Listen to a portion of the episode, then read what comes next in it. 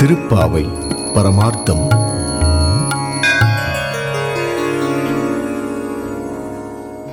கூடாரை வெல்லும் சீர் கோவிந்தா உந்தன்னை பாடி பறை கொண்டு யாம்பெரு செம்மானம்.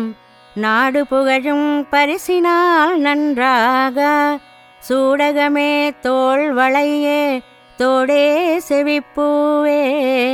பாடகமே என்றனைய பல்கலனும் யாமணிவோம் ஆணையுடுப்போம் அதன் பின்னே பால் சோறு மூடனை பெய்து முழங்கை வழிவாரா கூடியிருந்து కుళిరందు ఏలోరెంబావాయ్ గోపికలు కోరిన పరికరాలు దొరుకుతాయి గాని వారు వేసిన విశేషణాలున్నాయే వాటికి తగినటువంటివి దొరకడం కష్టం.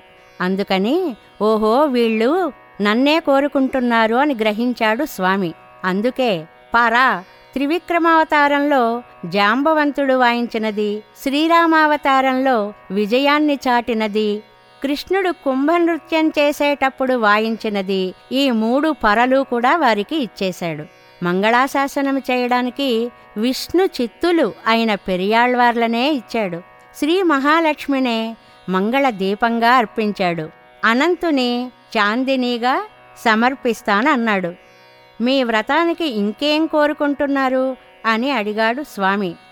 తనతో కూడని శత్రువులని జయించే కళ్యాణ గుణములు గలవో గోవిందా నిన్ను ప్రార్థించి పరను పొంది మేము నీ చేత లోకులందరూ పొగడేలా ఘన సన్మానం చేయించుకోవాలి అనుకుంటున్నాం అన్నారు వారు. సరే చెప్పమన్నాడు.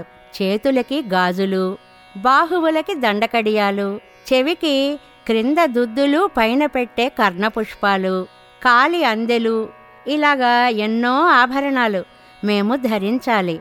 మంచి పట్టు చీరలు ధరించాలి. తరువాత పాలు అన్నం మునిగేలా నెయ్యి పోసి వండిన మధుర పదార్థాన్ని మోచేతుల నుండి కారేలాగా నీతో కూర్చుని చల్లగా హాయిగా భుజించాలి. అదే మా వ్రతానికి ఫలం అని గోపికలు తమ మనస్సులో మాటని స్వామి ముందు నెమ్మదిగా చెప్పారు అంటుంది గోదామాత ఈ పాసురంలో.